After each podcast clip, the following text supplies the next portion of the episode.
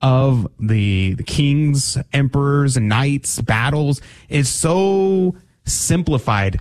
And it's so interesting to see the warrior saints battling, said going to war against bishops it's pretty amazing. Or even the Pope himself, where the Pope had an army and started coming down south to take land, and a king who is Catholic and faithful to the Pope had to rise up and fight a literal war against the Pope. Uh, that is a very interesting thing that we just don't notice or see in in the West very much at all. But anyway, I'll tell you all about my trip to Europe in the after show, but I wanted to just give you a little taste of some things that I saw and some things that I noticed while in Europe. But happy Monday to you. I hope you had a blessed weekend. I hope everything went very well for you. Uh, but I want to say good morning to Sissel Anderson. She's joining us right now. Good morning, Sissel. Good morning. Good morning. It's Monday morning and I'm not usually up this early. I know. I know. you know, pray for Sissel. She is a champ. I am just very impressed by the fact I, she, okay. Normally I'm the first person in the studio. I get to I get to the studio at four in the morning and I'm here and no one else shows up for a while and it's nice and quiet, nobody around. I show up and Sissel's already in the studio working, and I'm like, it's four in the morning. How are you awake? And oh, it's amazing. I was very uh, impressed. My anxiety would not let me uh, show up any later than that. well, praise be to God. Praise be to God. I'm glad that you're able to uh, to get in in the morning, and uh, very impressed. I'm very impressed. So pray for Sissel. She's got a, a lot of uh, we, we, we just dropped a bunch of, uh, of work onto Sissel's lap. So praise be to God that Sissel is taking it like a champ. Uh, let's see. At 15 past the hour, I have a question. Are women worse at chess? I saw this. It was a very interesting article about uh, they're banning transgender women from chess matches, which made me think, wait, is there a difference between men and women when it comes to chess? That's interesting. Also, Ohio Republican calls Christian doctrine bigoted. Hmm. We're talking about that at 15 past the hour. At 30 past the hour, Michael Lavoie with the uh, Voyage Comics is going to be on with us. We're going to talk about uh, the superhero genre and as a whole, and talk about what are some alternatives from this uh, superhero fatigue that we're seeing in the media. And the next hour, Martha Fernandez with a Life Lived Joyfully. She's going to be on with us today, talking about what is going to be discussed on a Life Lived Joyfully this morning. And as always, we have our fear and trembling game show coming up in this, in the next hour. But let's begin with prayer, as is our custom. We're going to pray a consecration prayer to the Immaculate Heart of Mary as August is dedicated to the Immaculate Heart of Mary. In the name of the Father, and of the Son, and of the Holy Ghost. Amen. O Immaculata, Queen of heaven and earth, refuge of sinners and our most loving mother, God has willed to entrust the entire order of mercy to you. I, a repentant sinner, cast myself at your feet, humbly imploring you to take me with all that I am and have, wholly to yourself as your possession and property. Please make of me, of all my powers of soul and body, of my whole life, death, and eternity, whatever most pleases you. If it pleases you, use all that I am and have without reserve wholly to accomplish what was said of you. She will crush your head, and you alone have destroyed all heresies in the world. Let me be a fit instrument in your immaculate and merciful hands for introducing and increasing your glory to the maximum in all the many strayed and indifferent souls, and thus help extend as far as possible the blessed kingdom of the most sacred heart of Jesus. For wherever you enter, you obtain the grace of conversion and growth in holiness since it is through your hands that all graces come to us from the most sacred heart of Jesus. Allow me to praise you, O Sacred Virgin. Give me strength against your enemies. O Mary, conceived without sin, pray for us who have recourse to thee, and for those that do not have recourse to thee, especially for the Freemasons and those committed to thy care. In the name of the Father, and the Son, and the Holy Ghost, Amen. And now, your headline news with Sissel Anderson. Thank you, Adrian. Good morning, everyone. You are listening to Catholic Drive Time, keeping you informed and inspired. Two years ago, LifeSite News interviewed Leo Kelly of Cedar Rapids about why he attended the January 6th protests. Kelly, who to this day is conflicted on if he did anything wrong or not, was one of the protesters to make it to the Senate chamber. He is quoted saying he felt betrayed by Congress, betrayed by the judicial branch, betrayed by our local governments, our mayors, and everything. What are we supposed to do? After arrested, uh, um, he was shortly arrested after the protests and was found guilty last week of obstructing an official government proceeding, a felony, and six other misdemeanor offenses related to this, entering uh, his entering of the U.S. Capitol, and he will serve two and a half years in federal prison as well as paying $7,000 in restitution and fines. Many American Catholics are disappointed but not surprised by Chicago Cardinal Blase Cupich neglecting to mention the name of Jesus in his speech at Parliament of the World's Religions, uh, an event first held in 1893 as an attempt to create a global dialogue of faiths. Pope Leo XIII banned Catholics from attending the conference just two years after the first one was held. Cupich's speech, to more than 6,500 representatives of pagan and Christian religions, was focused primarily on climate ideology and urging those listening to form their conscience by sensitizing it to be aware of others and of all creation. Cupich is one of the most outspoken clerics in favor of climate ideology, often equating this social justice issue with moral evils like abortion. On an inspiring note, do you think it is possible for one parish to provide over 300,000 meals to hurting countries like Haiti?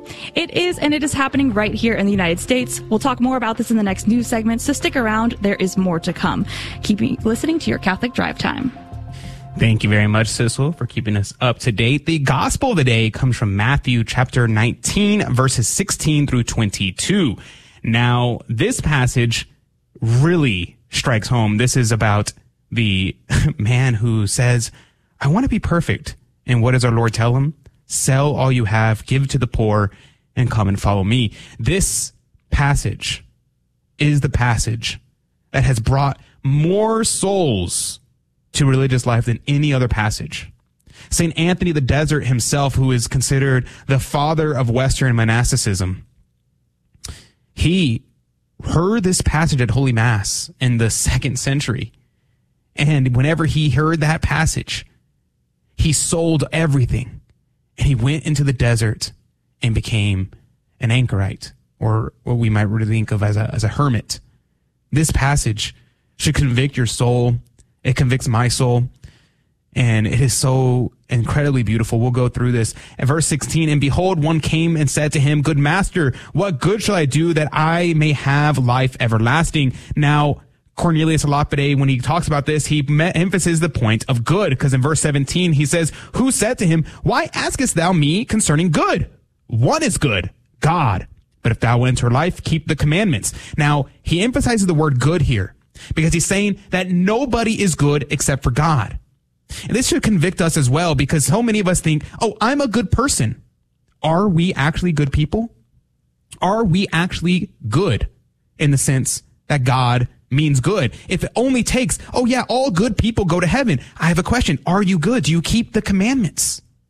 Our Lord says only God himself is good because only God himself is perfect. He says, you call me good, but you don't recognize me as God. So why do you call me good? And so our Lord here is emphasizing his divinity. In verse 18, he says, he said to him, which, and Jesus said, Thou shalt not do murder, thou shalt not commit adultery, thou shalt not steal, thou shalt not bear false witness, honor thy father and mother, thou shalt love thy neighbor as thyself. He's saying, keep the commandments. The young man said to him, all these I've kept from my youth. What is yet wanting to me? It shows here there was a debate among the fathers on whether or not the rich young man was serious or not. And many of the fathers and many of the commentators have settled on the fact that yes, he was serious. He said, yes, this man was a good man. He was keeping the commandments, but he secretly desired to be perfect. And this is something that I pray about uh, pretty, com- pretty, pretty frequently. And I, I would share this with you. Many people, including myself, we desire to desire the will of God. And this is something that I pray for very often. I pray that God grant me the desire to desire God's will. Because sometimes I don't actually desire God's will. I may say I want God's will, but I don't actually want it because God's will is hard. It requires us to take up our cross. It requires us to sell all we have. I want my own will. I want to be master over my own destiny, but I have to give that up. I have to think of myself less. And so sometimes it's easier to just say, God, grant me the desire to desire your will. And so this is what the young man here said. And Jesus said, if thou wilt to be perfect, he's saying, if you want to be perfect, you don't want it right now, but if you want it, you can have it. Go, sell what thou hast and give it to the poor, and thou shalt have treasure in heaven. Come and follow me. And when the rich, rich young man had heard this word, he went away sad, for he had great possessions. What comes after this is remembering the fact that our Lord then tells him and tells the apostles, it is harder for a rich man to enter heaven than a camel to pass through the eye of a needle. It's not impossible, but it's hard. It's hard. Why? Because we have such great attachment to the world. If that will be perfect, the commentators on this passage, which the Jesuits, Dominicans, the Franciscans all tell us, any of us can be religious. Any of us whether you're a businessman, whether you're a warrior, a soldier, whether you work in, in maintenance, whether you work in any kind of faction. Any of us can be perfect. What must we do? We have to keep the counsels of God. What are his counsels? Poverty, chastity, and obedience. Those three things, and we can be perfect. The question is, do you want to be? If not, then continue living your life. Do the best you can. Keep the commandments. But if you actually want to be perfect, there's the formula for you poverty, chastity, and obedience. Let's meditate upon this. Let's con- let this convict us today, and maybe it'll send some of us to the convent. We'll be right back with more Catholic Drive Time right after this. Hello, this is Steve Gleason with your one minute tool for Catholic evangelism. Here's the question for your non Catholic friend. Your only daughter met a fine young man who was a committed Mormon. She now wants to join his church. What's your answer? Well, here's your three best friendship tools for Catholic evangelism. Number one, a reason for no, doctrinal positions such as the deity of Jesus and the Trinity. Your reason for yes, you deem seemingly moral character as superseding biblical truth. Secondly, orthodoxy. Your answer is probably no, but how and why? Your resistance to Mormon doctrine does not just come straight down from the Bible. Bible. Comes from the first five centuries of brilliant theologians, bishops, and popes. These Catholics wrote, debated, and fought for truth. Example, in 250 AD, 311, and 417, three different popes excommunicated three different heretics, Sabellius, Arius, and Pelagius. They denied the Trinity, the eternal deity of Jesus, or taught that human effort warranted salvation. Would your pastor excommunicate a heretic? Well, unfortunately, your pastor can only remove someone from his local congregation. But that's okay. That guy will probably end up being welcomed in a church down the street. Hi, I'm Adam Blai. And I'm Debbie Georgianni from the Spirit World. Please join us this Saturday as we discuss the powerful sacrament of reconciliation and its role in spiritual warfare. That's this Saturday at 11 a.m. Eastern, 10 a.m. Central, right here on the Guadalupe Radio Network. Listen to the Spirit World with Debbie Georgianni and Adam Blai. Visit grnonline.com slash spiritworld. And welcome back to the Catholic Drive Time Show. This is your host, Adrian Fonseca. Yes, I'm back in the saddle. Praise be to God. It's good to be back. I haven't uh, been on the show for a while, and, you know, I've missed it. It's been, it's good to be back with you. So praise be to God. Now, I saw this story and I thought it was kind of interesting. And if you're wondering, I was in the Holy Land. No, not the Holy Land. Why did I say Holy Land? I was in Lourdes.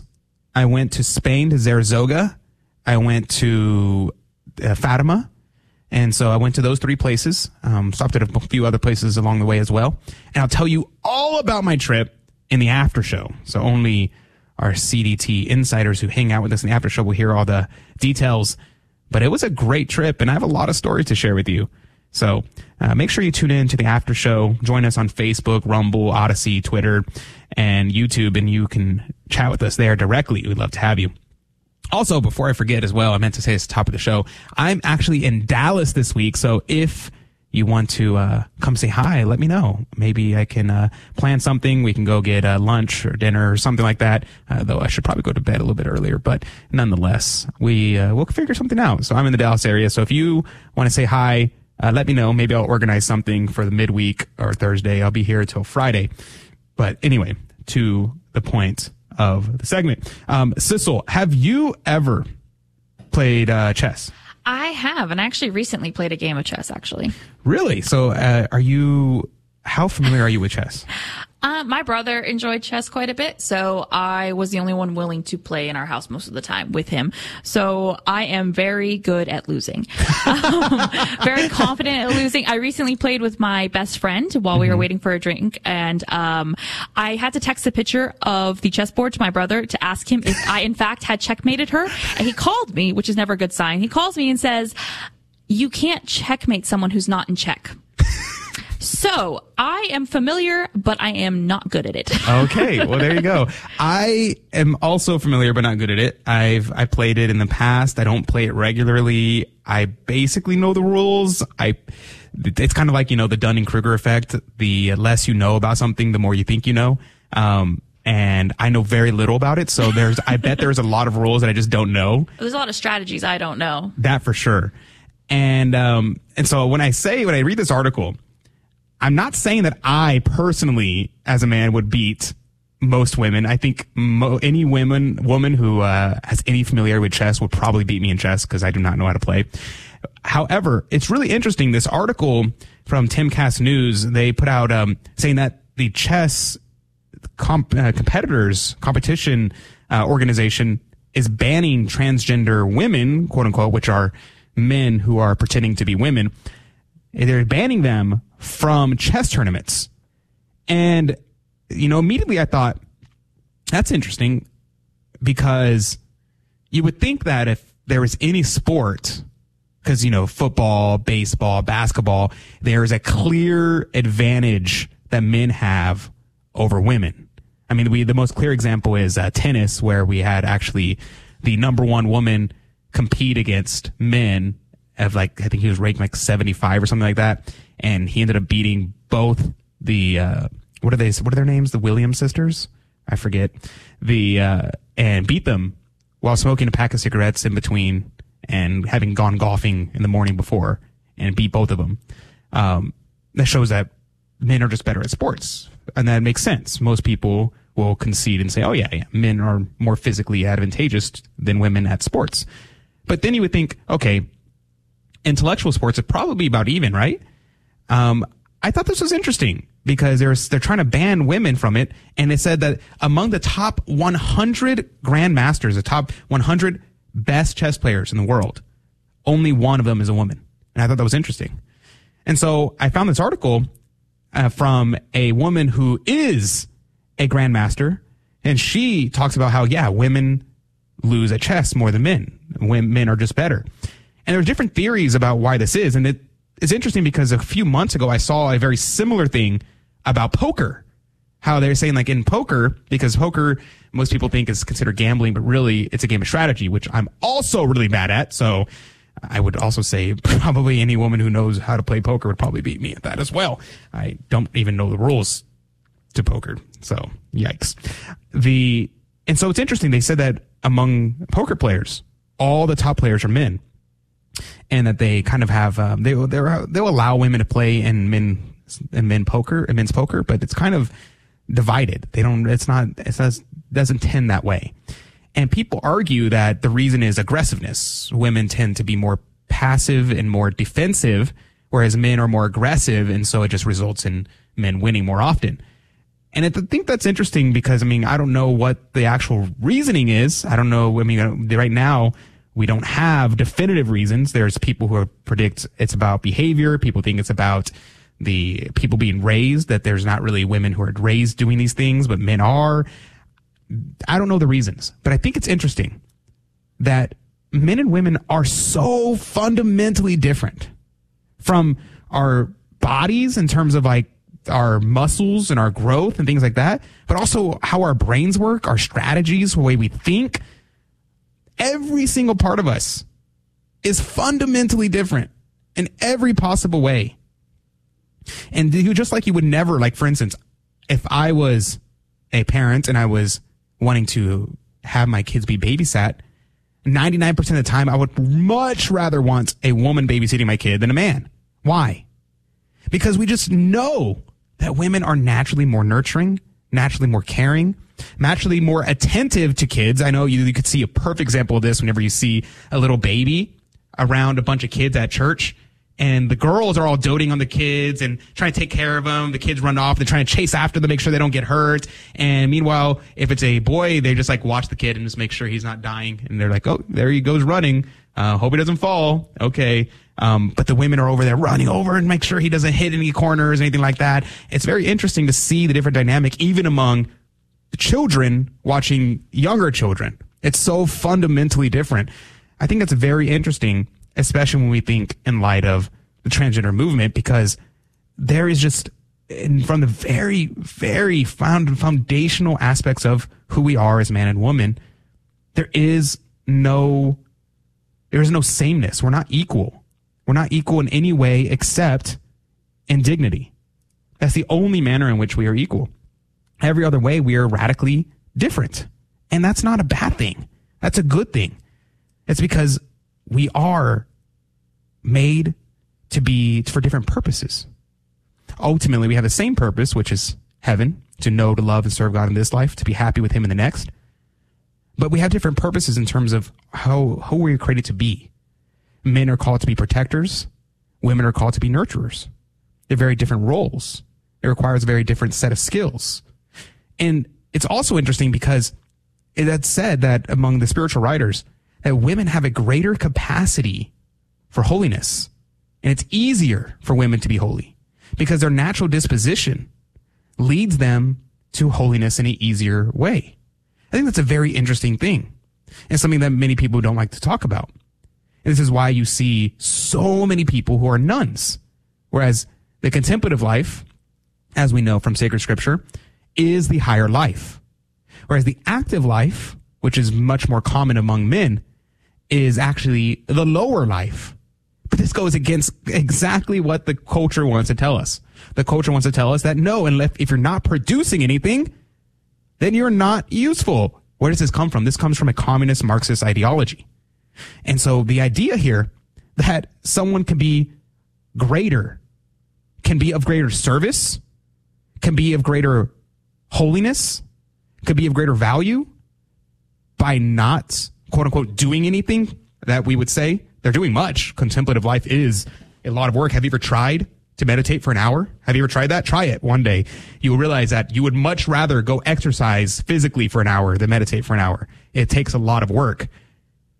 And yet we don't understand that. And it's much easier for women to meditate than men. And on to speaking of people, men and women, there was a man of, uh, in Ohio who he is a Jewish man who was um, the Republican. He's a Republican, and he was a huge. Um, he was on the. He's a former President Trump uh, campaign um, worker. He put out this post on Twitter responding to this other woman who is, or this woman, Lizzie Marbach, who said, "There's no hope for any of us outside of having faith in Jesus Christ alone." And this is very not a not, not nothing shocking, right? This is exactly what the Bible says. So no one should be surprised that someone would say that, right? Well, Max Miller, the Ohio Republican rep, he decided to respond. This is one of the most bigoted tweets I have ever seen. Delete it, Lizzie. Religious freedom in the United States applies to every religion. You have gone too far. Well, he's Jewish, and so he's offended by the fact that we said there's no salvation outside of Jesus Christ alone. But this is just what the Bible says. Our Lord says, I am the way, the truth, and the life. Nobody comes to the Father except through me. And Max Miller is offended by this and says cites religious freedom for the reason.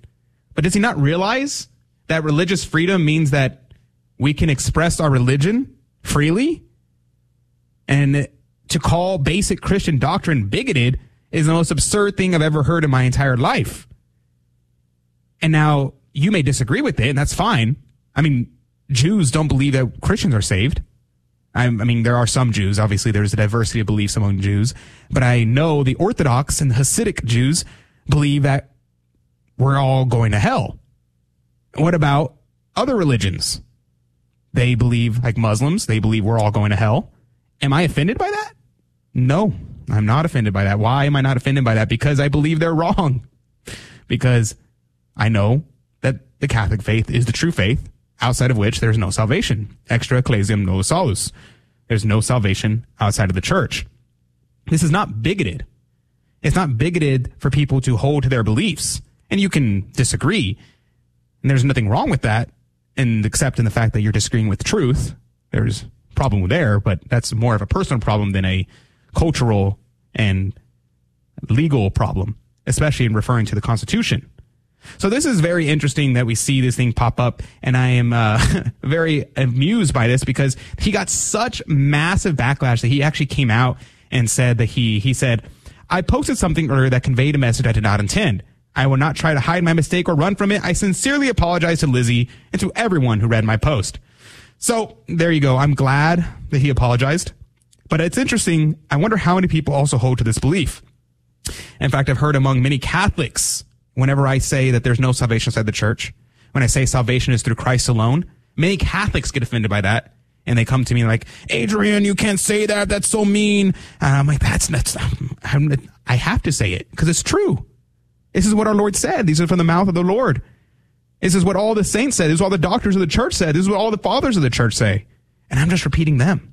So don't take it up with me.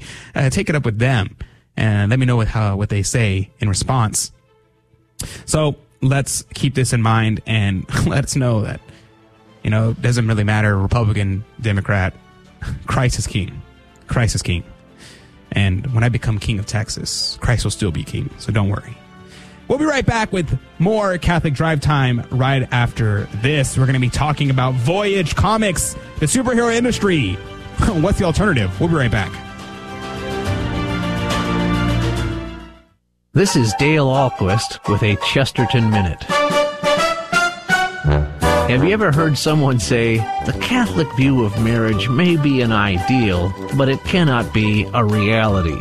Well, G.K. Chesterton says, it is an ideal in a diseased society, it is a reality in a healthy society. For where it is real, it makes society healthy. We know we cannot make a perfectly healthy society because while we believe in marriage and the church, we also believe in something called the fall of man, which also has an effect on society. But the point is that we believe not just in an ideal, but in something practical practical in the sense that we want to make something. We want to create Christian families as opposed to those who are always ready to destroy the family, who give up on the ideal and give in to whatever is easiest at the moment. Want more than a minute? Chesterton.org. Hi, this is Dave Palmer. Do you love all that you're learning about the Catholic Church here on the GRN? And are you ready to dive into the deep? If so, join us each Friday afternoon beginning at 1 p.m. Central for Back to the Father on the GRN's Facebook, YouTube, and Twitter pages as we discuss key teachings of St. Thomas Aquinas' Summa Theologia and their application to our everyday journey through this life and our goal of returning back to the Father. Each Friday at 1 p.m. Central, email back to the Father at grnonline.com for more information. Welcome back to the Catholic Drive Time, keeping you informed and inspired. I'm Sissel Anderson, and here are some more breaking news headlines. The American Spectre reports that Another 37 Nigerian Christians were martyred for their faith by the hands of Muslim jihadists this past week, but most of the world, including the Biden administration, ignored them as they have in the past. In just the first 100 days of 2023, more than 1,000 Christians were killed in Nigeria. While an ongoing issue, the violence towards Christian minority has intensified in the last few years, and Nigeria makes up 89% of the Christian persecution in the world today. Despite these horrendous um, numbers, countries like the United States are committed to dismissing these events as skirmishes between farmers. Please pray for Nigeria. Let's end on some inspiring news today. One parish in the United States is responsible for sending over 3 million meals to Haiti over the past 10 years. St. Matthew's Catholic Church in Charlotte, North Carolina saw a need and fulfilled it. The parish has had a close relationship with the missionaries of the poor and its founder, Father Richard Ho Lung, since the late 1990s. When the first group of parishioners visited the order's base um, years ago, they asked how they could help, and the response was, We need food, and St. Matthew's got to work. This parish, by the way, is one of the the largest the U.S. has to offer, with some 11,000 families registered, 101 ministries, and uh, seated in their sanctuary for 2,100 people. Uh, needless to say, they have the manpower to complete such a charitable feat. Each Monsignor McSweeney World Hunger Drive, as it is called, involves 48,000 volunteer service hours, thousands of hairnets, and results in 300,000 packaged meals. It is beautiful to see that despite the uptick of violence and disorder in the country, which does not allow most people to visit, there is still a way we can help our suffering brothers and sisters. Back to you, Adrian. Thank you very much, Sissel, for keeping us up to date. I think that's really awesome that they are doing that. And, you know, I always think about these, uh, all these charitable organizations. And I'm like, you know, I'm glad people are picking up the slack, but man, I miss the fact that religious used to do all these things. Like it, it's so amazing whenever you have all these orphanages run by nuns and these hospitals run by nuns and it's it's just so uh, it's so beautiful and like the radio stations run by the Franciscan order Maximilian Kolbe and uh, it's just uh, you know I'm glad that we're we're taking on these all these tasks as late as a lady but it would be great to see some of the um, religious back in the back in the work you know what I mean um, joining us right now uh, is the author and creator of Voyage Comics. Voyage Comics, a Christian, or I guess specifically more Catholic books and graphic novels. Uh, Michael Lavoy, good morning to you, Mr. Lavoy. Good morning, Adrian. Thanks for having me. Praise be to God. It's good to have you on. You know, it's really interesting. I've seen your work a few times. People have sent it over to me as a reference, and I wish that I have uh, I asked you to send me some of these because it's really interesting to see some of these, and I think it's amazing as an idea, as a concept. Because I got to tell you, I am so I I used to be a huge comic book fan when I was a kid, huge. I had a, those uh, those huge boxes full of uh, of comic books. Particularly, I love the Flash. Um, back whenever um, Barry Allen was coming back onto the scene, the original Flash or the second Flash, I guess, was coming back onto the scene. Uh, Wally West was getting phased out, and that was kind of when I came into the comic book world, and I loved it. And then as I got older and older, the comic books and the comic book world became more and more. I mean, the only thing you could say is gay, and it's uh, and it just shoved it in every single aspect, and I was just so tired of it that I had to stop buying comic books, and I was very upset by that because I really enjoyed it. And so, tell me about your. Let's start with the inspiration for this. Uh, where did you get these ideas to uh, to start this? Well, you know, as you're saying, it's, it's really unfortunate that um, you know we can't we can't go out to the secular comic books anymore. You know, it used to be uh, a while ago you could do that and not worry about what your kids were reading, and it was it was safe and uh, fairly harmless, and um, you know you didn't have to worry about the influence that would have on your children, and that's definitely not the case anymore. And um, you could say that we stumbled on this a little bit by accident. Uh, Phil and I, Phil is the uh, the writer and co-founder uh, of Voyage Comics, and I'm I'm the uh, the artist, and um, we uh, we were both kind of on a, a, similar spiritual journey at the time when we when we started this, and and the idea wasn't to start a comic book company. Um, I was I was freelancing as an artist, uh, just trying to. Uh, I been was praying a lot and trying to learn how to use the gifts God gave me to glorify Him and also support my family. And um, I had just recently started freelancing. I had kind of taken a, a leap of faith and, you know, I, I decided to, uh, to choose a career that is typically the only career that has the word starving, uh, you know, associated with it. So I wasn't, uh, I wasn't, I was a little fearful about going forward, but in the process of, uh, beginning that, I, I, uh, hooked up with Phil Kosloski, who was a writer. And at the time, he was also, uh, doing some freelance writing and he wrote for his blog and, uh, did some other writing for some various other blogs. And he had the idea to create a comic book that was uh, kind of loosely based off of another book he had already uh, self-published and released about the uh, the last monks of Skellig Michael. And um, neither of us had any experience in comic book uh, creation. Um, my background was more in, in animation. Um, like I said, he wrote more for blogs, but uh, you know, God writes straight with crooked lines, they say, and he, he chose two, uh, two rookies, two newbies to, to start this venture. And uh, throughout the course of it, he has really been providential in bringing people into our path and uh, helping us out. And so, one of the people he brought in, first of all, was Jim Fern, who is a a comic book uh, industry veteran, has been been doing this now for over 30 years. He worked for DC and Marvel, and he's a, a devout Catholic. And he had heard he heard about it through uh, Phil's blog, and so he teamed up and and just you know said, uh, you know, I'd, I'd love to coach you guys through this. And again, the story was was a pretty simple story at first, and it was the idea was just to create one comic book and be done with it.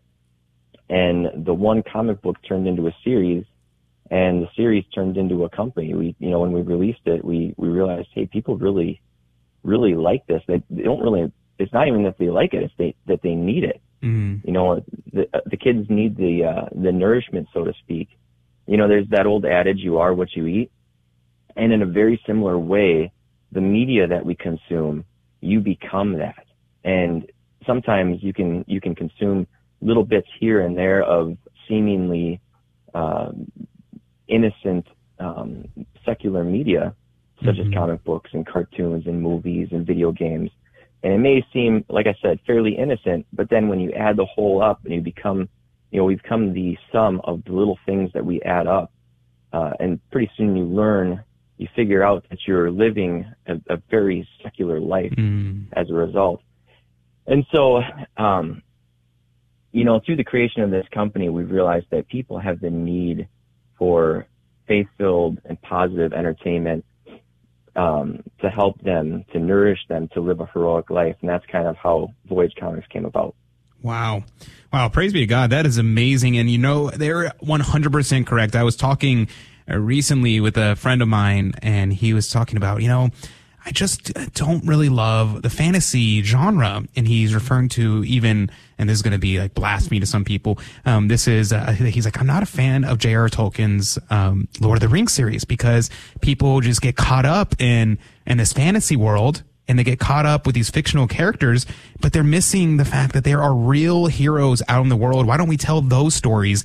And I'm thinking of King Saint Ferdinand, who's one of my favorite saints. He's a, a king, a warrior, never lost a battle. He fought. He was known as the Moor Slayer. He went out to miracles happened on the battlefield. And today, the, I was talking with the saint of the day, Blessed Gobert of Aspermont, who fought against the Albigensians, went on crusade, fought against the emperor himself.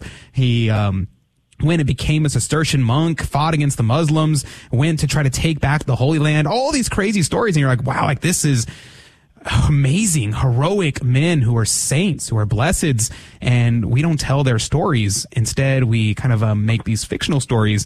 And like you said, we, you, you are what you eat, right? And you, we Right. consume these stories and those become our idols. I know I, I was obsessed with the Flash and back then there's not a lot of Flash merchandise, but I tell you what, if I, if there was, I would have had all of it.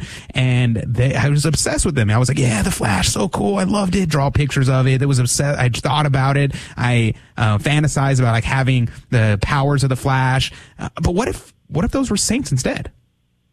Yeah, yeah, absolutely. And and um, you know, we've been we've been producing comic books on on both. Uh, you know, we have done some fantasy uh, work and superhero work. We we do feel like there's a place for that, and um, and I think there's there's a lot of good opportunities to to teach the faith through that.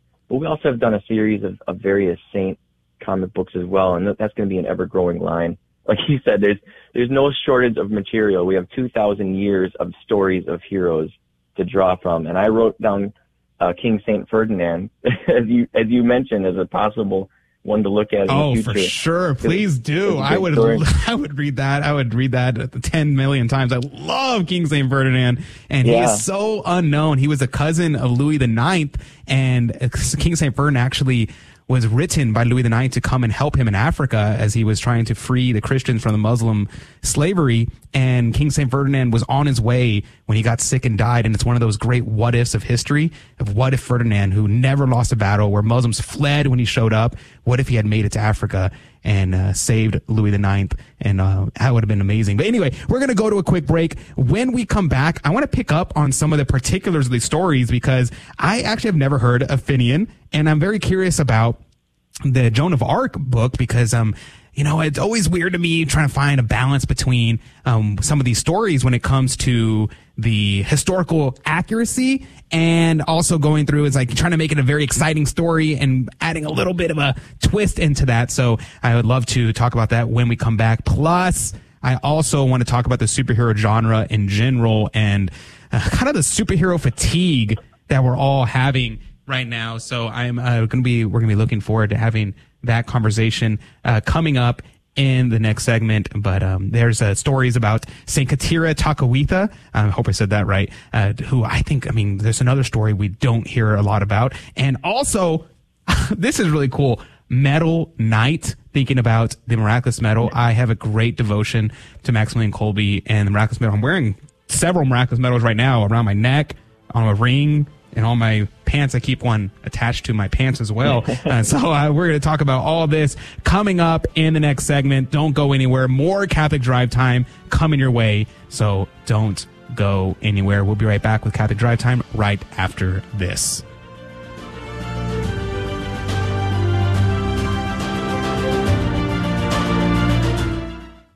Catholic radio was there for me when I needed it. Even though I didn't think I needed it, it was there for me. I want everybody to know that I'm giving, not so that I can sit there and say that I gave to GRN for any other reason but this. I want that radio station to be there for anyone else who needs it also. They may not think they need it, but it's going to be there for them, whether it's in the future, whether it's right now. I want that radio station to always be there for them, just like it was there for me. The Guadalupe Radio Network. Radio for your soul. This is Mike and Alicia Hernon with a Messy Family Minute. For years, we felt like bad Catholics because with our young family, we didn't have enough energy to cooperate in our parish campaigns to do works of mercy in our community. Then the realization came the works of mercy can be practiced in the home. As a matter of fact, they should be first practiced at home. What do parents do every day? Clothe the naked, give food to the hungry, give drink to the thirsty, shelter the homeless maybe even visit the imprisoned when you send them to their rooms. Think about it. There is no one you see every day who needs you more than your children. Your kids have nothing except what you give them. They are dependent upon you for their physical survival, but also for their emotional, psychological, and spiritual health. Begin by showing mercy within your home and allow it to be a means of transformation for you. You can take the ordinary work of your life and transform it into a means of extraordinary grace. For more encouragement and resources, visit us at messyfamilyminute.org. And we are back. And we're talking about Voyage Comics, a very interesting concept that I think is really, really encouraging to see things like this out in the world. Uh, Michael Lavoy, the artist for Voyage Comics, is on with us. We're discussing superheroes, and it's really funny because I, I'm honestly so sick. I was so obsessed with superheroes growing up. I love the superhero genre. Whenever the Marvel Studios started coming out with all these comic book movies, I was just like overjoyed as a, as a kid. And then um, the Dark Knight series, I, I loved it. Ate it up. The Spider Man trilogy, I loved all of it. Even episode three, I loved that one too. I, I just love the comic book series. And recently, they're all garbage. I am so tired. I was on a on a 13 hour plane ride and I was I didn't watch the last like five Marvel movies just because I was just like they're all garbage. They're all stink. And some of them were on the plane. I was like, okay, well, you know what? I'll give them a chance. I didn't finish any of them. I tried to watch Ant Man and the Wasp, um, the Quantum Quantum Verse, something like that, and and I was like, this is so boring. This is garbage. And every single movie is woke. They have to put in a gay character here, a trans character here, uh, put in some kind of woke ideology into it and I'm so tired of it. They made Superman gay in the recent comic books, it's actually Superman's son. It's like a, a horror deal. And they did all these things, and I'm just like, stop it. Stop trying to indoctrinate our children. And also, I want to read them too, even though I'm an adult. Uh, but despite the fact that is the case, but Michael Lavoy, uh, I think it's pretty awesome that you are creating these things. So we're talking about your Voyage comic book series, and I'm I'm first I want to ask you about the fictional series that you have here, the Phantom Phoenix. Um, tell me about this. Yeah, so the Phantom Phoenix was our our first uh, Catholic superhero line and, you know, you're talking about how you loved superheroes growing up and lately, you know, not so much. And I, and I think the thing is, is you know we've we've always loved superheroes. I mean, back to the beginning of time, you know, ancient Greeks. Uh, this is not a new thing. You know, Marvel didn't invent superheroes, and so we've always we've always loved stories of of heroes. And I think the problem is is um, lately we're getting stories of of people who have powers but are not heroic. Mm. And this is what we're getting fed up with. You know, we're we're not seeing the virtue that we can that we can be inspired by, something to to strive for. You know, and so and so that's what we're you know we're doing with with Voyage Comics is we're bringing back the hero that you can look up to and that you can aspire to be. And uh, like I said, Phantom Phoenix was the the first uh, hero that we introduced. Hopefully, in uh, you know in a long uh, line of heroes in a in the Voyage universe. And um, uh, his backstory. So this is set in 1920 Chicago, which we just thought was really fun because this is kind of where we we see a lot of the original superheroes, you know, emerge in, in this time frame. Uh, you know, Batman and and so on. And um, and Chicago is just such an iconic city for you know this type of thing as well. And so um, his story is that he is uh, he is a, an ex uh, World War One fighter pilot, um, and he, he has an injury in the war. And so this this is kind of a backstory that's being slowly um, slowly revealed. So I won't give any more away, but um, you know, so he has to kind of adapt as a result of this injury, as a result of having to come home, uh, you know, with no job, no ability. Um, you know, so how does he adapt to that? And then just being at, coming home and see the crime that's happening in, in the streets of Chicago where he grew up and how he, uh, how he, um, responds to that with the, the mentorship of his, his priest, uh, there. Yeah, you know, it's interesting because one of my favorite characters, honestly, was Daredevil, who was a Catholic. And yeah. I think it's very interesting to kind of see this character because Daredevil, obviously, he's more of an anti hero. And it's very interesting to watch his progression in regards to his faith.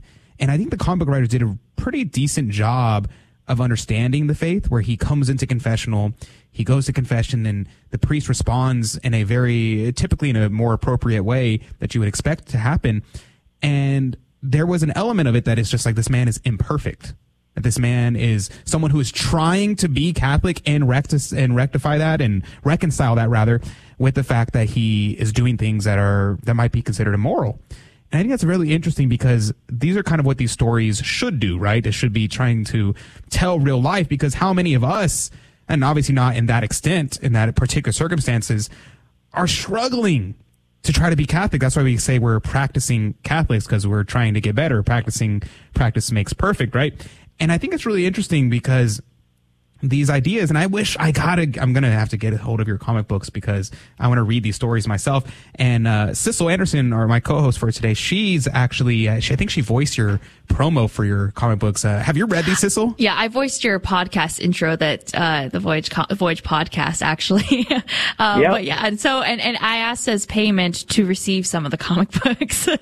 Because I also like Adrian uh, grew up loving comic books and superheroes. And so I've started reading uh, the Blessed uh, Carlos Acutis, uh, the Digital Disciple, and I've really, really enjoyed it so far. And I just wanted to say really quickly that I appreciate how much effort y'all put into this, and that it, it I feel like kids who read these are not going to feel like they're missing out on anything because the artwork is so beautiful, the storylines are so good. Um, so I appreciate everything that you're doing.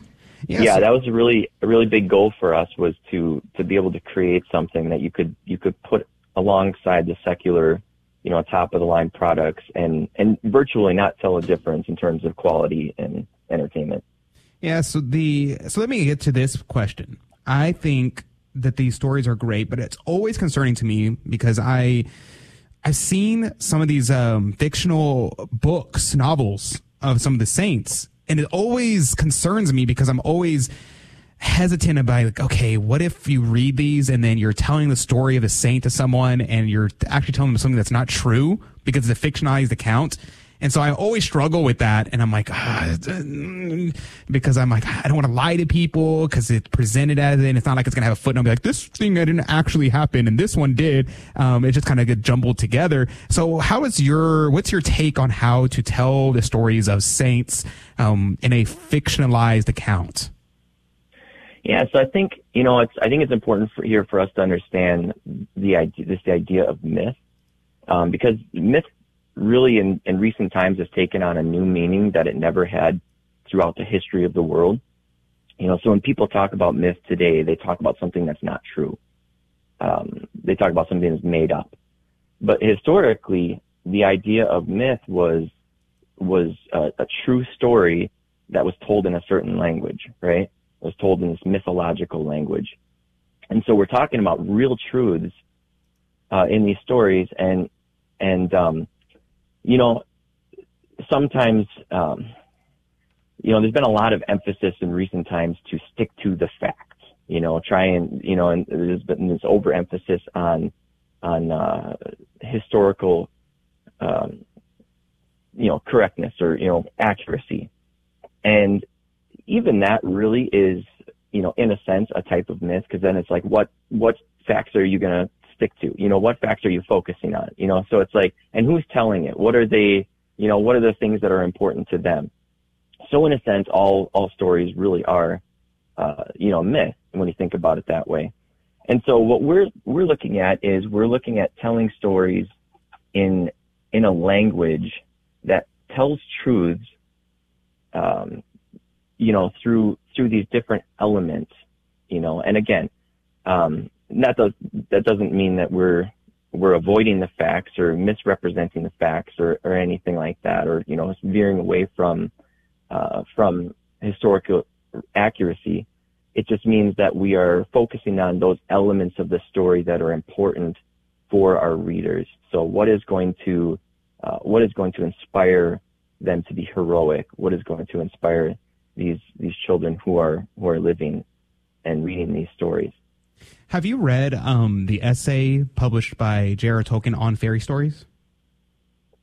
I have not read it. I, I have heard of it. I think I'm familiar with, you know, probably some quotes from it. Okay, because it sounded like you're kind of articulating the same similar um, words or ideas as J.R.R. Tolkien in his essay on fairy stories. I would recommend that.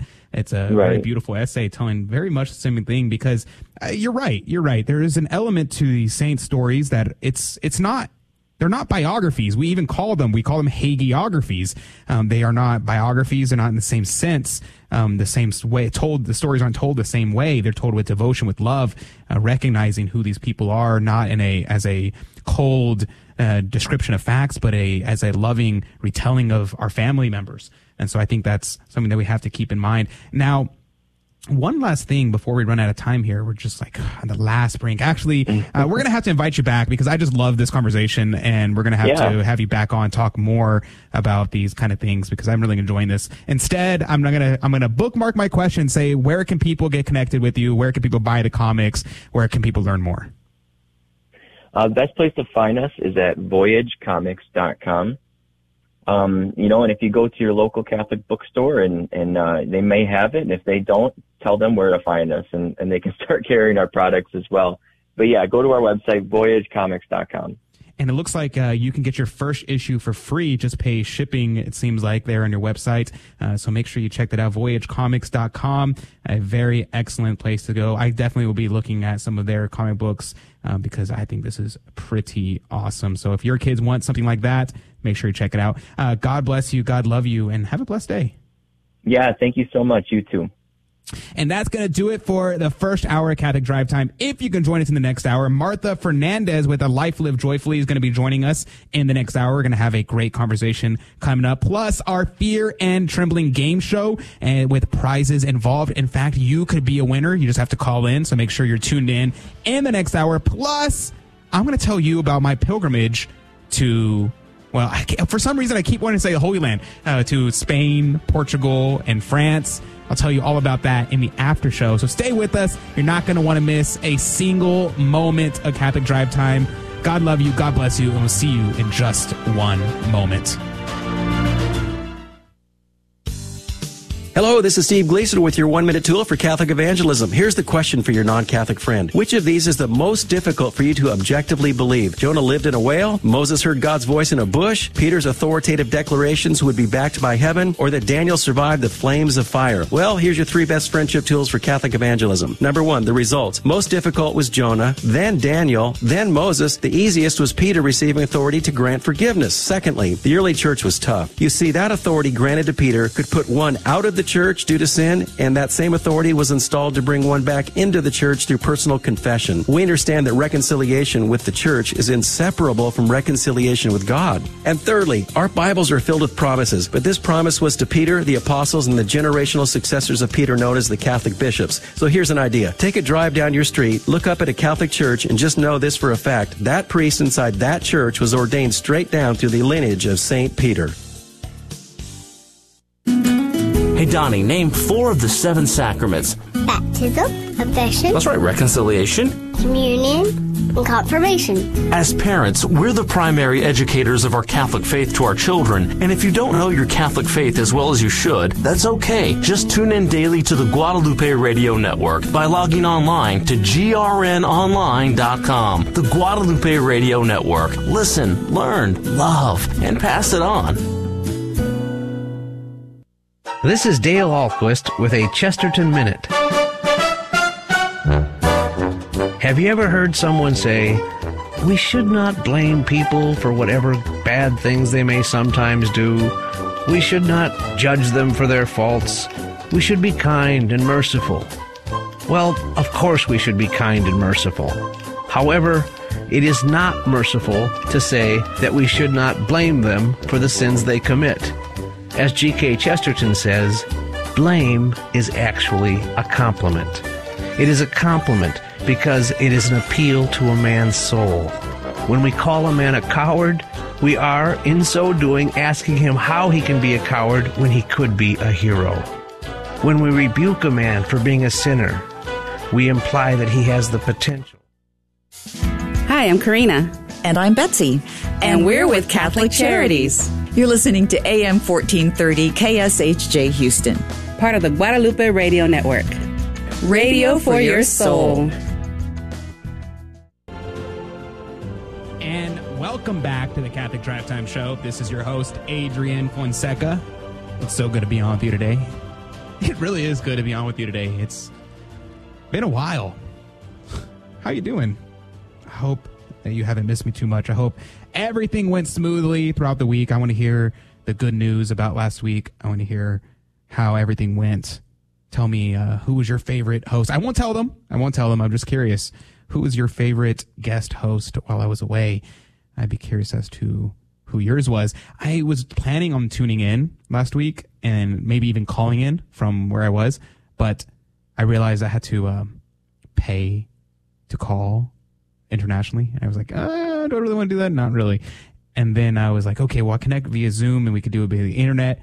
I had horrible internet everywhere. And so I was like, uh, oh, well, it's fine. Not a big deal. So I didn't keep up with anything. I have no idea what's going on in the world, but um, we're going to make sure to talk about, uh, keep, I'm going to try to get updated on everything I missed in the last 10 days today. And so I'll be up to date for tomorrow. And I want to share with you coming up and 30 past the hour in the after show, I want to talk to you about my trip. I think it's going to be interesting to share with you some things that I learned and experienced. Um, but I think that's a, that's a great time. And before we jump into our interview here with Martha Fernandez, um, I also want to let you know I'm in Dallas. I'm in the Dallas Fort Worth area for the week. Uh, we're currently redoing our studios in Houston. And so I'm working out of Dallas, uh, Fort Worth office for this week with Sissel Anderson. She's a champion there running everything and we just dumped everything on her. So pray for Sissel. We, uh, we're not being nice to her this week, uh, but she's doing great and she, uh, not a single complaint. So praise be to God. I'm very grateful for everything she's doing. Uh, but uh, I'm going to be in Dallas Fort Worth area for this week. So if there's anything going on Dallas Fort Worth area that you think would be a good thing for me to hop by, or you want to say hi, come by the studio, or maybe I should host something in the studio or somewhere nearby, um, let me know. Uh, I'll be uh, organize something. It'll be a good time. So let me know. I'll be here for the week. Uh, but joining us right now is Martha Fernandez. She's the host of A Life Lived Joyfully. In fact, she's the host of our Monday edition of A Life Lived Joyfully. Good morning to you, Martha. Good morning, Martha Fernandez Sardina. That is Adrian. Oh, Full was- last name. There Yes. you go. There you go. Praise be to God. Uh, are you? Um, what's your your background in terms of uh, culturally? Are you Spanish? Uh, my father was from Spain, my mom from the Dominican Republic, and my brothers and I grew up between the United States and the Dominican Republic. So the short answer is we say Dominican, but we're actually, um, what would we be? We would be Spanish Dominican American, or American or American Spanish Dominican, or whichever way you want. my dad also uh, lived uh, part of his life in Cuba, so uh, we have some cousins who are Cubans, and uh, myself, I've been to Cuba, so yeah. Wow, that's praise be to God. You know, I I was just in Spain, and I I'm in love with Spain. I'm in love with Spain so much, and um, I just I've never done a DNA test and background test, and our family background is so complicated. But our last name is Fonseca, and I think I'm like I'm just gonna I'm just gonna pretend I'm Spanish just because I, I love I love Spain and I love the Spanish Saints. I think they're awesome. So anyway, that's not the conversation for today. Martha, uh, what is the topic going to be today for a life live joyfully? Well, today I'm continuing a conversation that I started with our listeners uh, a couple of Mondays ago, continued last Monday on Catholic evangelization, the loving thing to do. And today I am going a step further in uh, asking the question and answering, who's evangelizing you? Because I say Catholic evangelization is the loving thing to do because God is love. He came into the world to evangelize us, to gospelize us, to message us, to save us, to bring us Jesus Christ. I mean, Jesus Christ came into the world to bring us himself, to bring his person and the message, the gospel of salvation uh, by which we are saved. And he gave us the mission of the Redeemer. So the mission of the Redeemer has become the mission of the redeemed. And it's the loving thing to do because God in his love came to save us, came to evangelize us, came to inform us and form us and transform us. And so the question is then, who's evangelizing you, hmm. the gospel of Jesus Christ or the world? Mm. You know, there's uh there's two threads I want to pick up there. The one is something that I I talk about all the time in talks. Is I don't know if you know Penn Jillette, who is a magician. He's a I my friend of mine, my best friend growing up, Sean Pham. He was uh we used to do magic together. We do sleight of hand tricks, things like that. And there was a famous magician who hosts his own magic show on TV. His name is Penn Jillette, and he would um and he would there's a famous interview where he was talking about how these Christians would try to evangelize him after the show because he's an atheist. And he's like, the host is like, is telling him, Oh, well, aren't you really annoyed by these Christians coming up to you after the show, giving you Bibles and trying to tell you this? And he says, No, of course not. I, even though I don't believe them, I don't agree with them, but how much must you hate me if you believe that that is the oh. truth and that this is the only way to get to heaven and you do not try to convert me? Well, how much must how must you hate me? The fact that he's trying to do it shows that he cares about me. Uh, what are your thoughts about that? Well, I, I think he's onto something very essential, very crucial. Uh, St. Paul himself says that it is the love of Christ that compels us. And the Lord himself commanded us to go and make disciples of all nations. And so that is exactly uh, what what what I think. If we love another human being, we would want for them what God wants for them. We want uh, love. In fact, as Saint uh, Thomas Aquinas would define it, is de- uh, you know desiring and procuring uh, the good of another. And so the greatest good is to have an intimate, personal, life-giving, life-changing relationship with uh, the Lord with the Lord Jesus Christ, with the Father, the Son, and the Holy Spirit, and to come to that communion, that eternal communion, not only your temporal on earth, but an eternal communion with God in heaven for all eternity. And so if that is the greatest good that we have, and it is, and if we are compelled by the love of Christ, and we are or should be, evangelization is the loving thing to do. So to bring another person to Christ and to bring Christ to another person, to bring others into the fullness of uh, the Catholic faith and through the sacrament, uh, a rich sacramental life and through the grasp uh, of the entirety of the deposit of faith and to uh, appreciate and love and be uh, enriched by the full magisterium of 2,000 years the authentic, unadulterated presentation of the gospel that has come to us uh, from the apostles. That is a loving thing to do. And so I would have to agree with Penn on that. I think he pinned it down pretty well. That's excellent. I love a good pun. I love a good pun. Uh, so the second thread I wanted to pick up there is your comment about who's evangelizing us. And you know, I think it makes me think because you mentioned uh, the world or is it the gospel? And I was thinking about the Franciscan order at the founding. The founding of the Franciscan order, St. Francis made it very clear that he wanted the nuns to keep a purity of life, keeping the rule perfectly and intact, whereas the brothers were out to go into the world to evangelize the world. But after they were done with a particular mission, they were to make a retreat. They were to, you know, go in a war against the world, the flesh, and the devil. They make a retreat, a tactical retreat back into the convents to visit the nuns to regain the understanding of the purity of the mission, the purity of the gospel. And because they were out there involved in the world, the disgustingness of the sin, and they needed to get purified to have this retreat to understand what was going on so that they themselves can be fed so then they can go back out into the world and evangelize again. And I think this is kind of what you're getting at, no? Well, I happen to be a uh, member of the secular Franciscan hey. order or the third order of St. Francis. Yes. Uh, so I have a great devotion to St. Francis as well as to St. Clare. And uh, as a member of the third order of lay um, men and women, married or single, whatever your state is, uh, our patron saints are St. Louis uh, and uh, St. Elizabeth of Hungary. Uh, so two great saints who lived the call uh, to evangelize and to be saints uh, in the world. Um, he was a king, she was a queen. So here's the thing. All of us are called to the contemplative life in one way or another. All of us are called to uh, spend time with the Lord, to come back and be recharged. So even though the second order, which is the order of um, uh, Poor Clares, those are uh, contemplative, fully contemplative. Uh, but then even there, you see people like Mother uh, Angelica, right, who founded mm. EWTN, uh, and she was quite active when she was on air, right, Found, uh, doing television. But all of us are called in our evangelization. There's a beautiful, um, in the article, we have a, a rule, and Article 4 says, uh, among other things, that we are to go from uh, the gospel to the world and from the world to the gospel. And I think that's the point that you're making, that we go out and we bring the good news and then we come back in, into ourselves, as the Lord says, come into your room and pray, come into the church and pray, come into that communion with the Lord.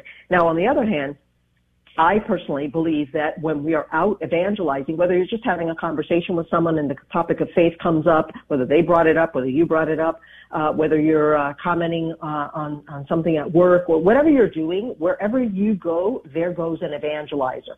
And there goes a prayer, a prayer warrior, an intercessor, a man or a woman who's in communion with God 24-7 well, minus eight if you're sleeping.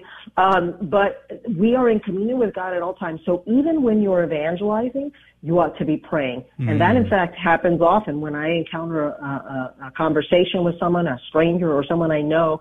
As soon as I realize that this is becoming an evangelistic conversation, or what I like to say, an evangelistic encounter, or sometimes I call them love encounters, that I oftentimes, especially if someone asks me a question, I immediately pray within my heart, within my soul, silently, come Holy Spirit, fill the hearts of thy faithful. Come and give me anointing, give me wisdom, give me, because now I need to attune myself especially to what God might want to say through me to that individual. So yes, we are called, if we're not, uh, what do you call it, contemplative nuns or, or monks, we are called even religious sisters and brothers who are not nuns or monks we're all called to uh, a contemplative dimension even in our active life. Well, I'm going to definitely have to tune in to Life Live Joyfully because uh, there's so many more threads, and we only have about a couple more minutes in our conversation here. Uh, one thread I wanted to pick up there is this idea of contemplative life in the world. Saint Dominic, who's one of my favorite saints, he's famous for telling the brothers to contemplate and share the fruits of one's contemplation. comes from Saint Thomas Aquinas, who kind of made that as a motto of the Dominican order. And Saint Dominic would tell the brethren, "I desire that you speak only to God." Or about God. And I've taken that as seriously as I possibly mm. could in my life. And I, I think that's something that we should all keep in mind. Now, have you ever read uh, The Soul of the Apostolate? I have. And this is it sounds like you're echoing the words of the soul of the apostle that we have to be even those of us who are in the world and not like hardcore contemplatives because we're all called to be contemplative as you were saying, but not be uh, taking the vows of being a contemplative. But um, what are your thoughts on the soul of the apostolate? Well, that beautiful book, uh, it precisely talks about these things and about many more, but the fact that uh, our apostolate must come from that, uh, it's uh, the fruit of that life of union and, and intimacy with our Lord, and uh, that's impregnated by by uh, uh, prayer and by the sacramental life. So most uh, definitely, the soul of the apostolate is our relationship with our Lord and Savior Jesus Christ, to which we're inviting others, to which we are. Um, bringing other people and uh, how we do it and how we go about it well that'll depend a, a bit on our uh, particular call. For example, St. Paul says in Ephesians uh, 4, 11 through 13 that the gifts that he gave, our Lord gave, would be different, right? He said some to be apostles, some prophets, some evangelists, some pastors and teachers, all of this, right? To equip the saints for the work of ministry, for the building up of the body of Christ until we all come to the unity of faith and knowledge in the Son of God, to maturity, to the full measure of the stature of Christ. In other words, until we become saints.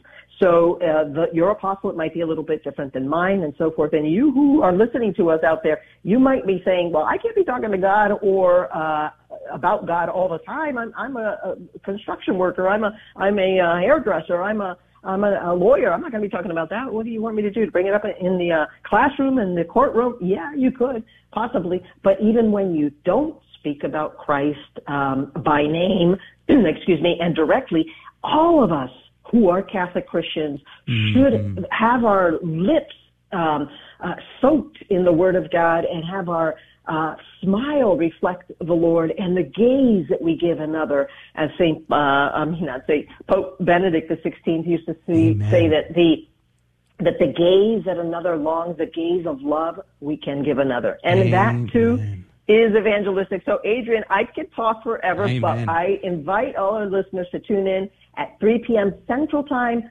4 p.m.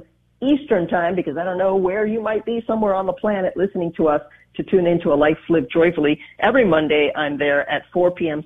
Uh, Eastern, 3 p.m. Central, and you can find us, of course, uh, on the radio, online Amen. at grnonline.com, or the app. That's right. So check her out. Go to uh, check us out on GRN or EWTN or wherever you're listening. Uh, make sure you tune in to a Life Live Joyfully, 3 p.m. Central, 4 p.m. Eastern across the Guadalupe Radio Network. Uh, God bless you, Martha Fernandez Sardina. Uh, praise be to God. Thank Have you. a blessed day. You too, and uh, you can all find me at marthafernandezsardina.org and at rememberyouareloved.com. All Adrian, remember, you are loved. Thank you very much. And we're going to go into our game show, Fear and Trembling. You can to call now to be a winner, 877-757-9424. Call now. We're going to go into our game show. We're going to give out prizes. So call now, 877-757-9424. One last time, 877- Hello, this is Steve Gleason with your one minute tool for Catholic evangelism. Here's the question for your non Catholic friend Can you really say you know what praying the rosary is all about? So here's your three best friendship tools for Catholic evangelism. Number one, listen to the who's who of the rosary. We have the Blessed Trinity, we have the Angel Gabriel, we have the Virgin Mary, we have John the Baptist, and we have Elizabeth. So how's that for a cast of sacred ones? Secondly, reflection. While saying the rosary, we reflect on 20 primary and sacred moments that occur in the lives of the Holy Family. And thirdly, the rosary dynamics. Here's how you involve this cast of holy ones in praying the rosary. You first invoke the three persons of the Blessed Trinity, then onto praying the Apostles' Creed. Then you will pray in Our Father. Then you will recite the angel Gabriel's words to Mary. Then you'll recite what Mary said to Elizabeth, and then you will relive John the Baptist being filled with the Holy Spirit in the womb. Then you will ask for Mary's assistance in your life, and I'm so glad to say none of that is idolatry. This is Dale Ahlquist with a Chesterton Minute. G.K. Chesterton says, You are free in our time to say that God does not exist. You are free to say that he exists and is evil. You are free to say that he would like to exist if he could. You may talk of God as a metaphor or a mystification. You may water him down with gallons of long words or boil him to rags of metaphysics. And it is not merely that nobody punishes, but nobody protests. But if you speak of God as a fact, as a thing like a tiger, as a reason for changing one's conduct, then the modern world will stop you somehow if it can. We are long past talking about whether an unbeliever should be punished for being irreverent. It is now thought irreverent to be a believer. Want more than a minute? Visit our website, chesterton.org. Welcome to another round of fear and trembling. the Catholic Trivia Game Show that helps you work out your salvation by the seat of your pants. It's a 50 50 chance, and prizes are involved. Avoid the weeping and gnashing of teeth. Call now to take your shot. 877 757 9424. 877-757-9424. That's the number to call to be part of the game show Fear and Trembling. And you could be a winner. How do you be a winner? Well, it's easy. You just pick up your phone. You dial 877 757 9424. We're giving away prizes today. You may be asking, what am I listening to? What am I calling into? Well, when you pick up your phone and dial 877 757 9424, well, you're going to be a contestant on our Fear and Trembling game show where we give out prizes. Here's a trick. I'm not going to ask you the questions because, I mean, maybe you don't know any Catholic trivia. And so instead, I'm going to ask Sissel the questions and she's going to give me an answer. And, and whenever she, that means even if you just guess, there's going to be a 50-50 chance of you getting each and every question correct. That's a 50-50 chance for each question. And each correct answer goes into the coffee cup of divine providence to win this week's prize. This week's prize is from Conversion Starters. It's a Why Do Catholics Pray the Rosary tote bag and Why Do Catholics Pray to Saints mug. That's a pretty cool prize, a tote bag and a mug for many of us who actually drink coffee in the morning, which I do not. Mugs are a great gift, I would say. Um, the company conversionstarters.com makes evangelization easy and painless for everyone. They have conversion starters, t-shirts, hoodies, mugs, catch people's eyes, and they pique their curiosity by featuring common questions about Catholicism along with the website address where they can go to read brief, easy to understand answers to those questions and be a billboard for Christ. Conversion, conversionstarters.com is evangelization for introverts.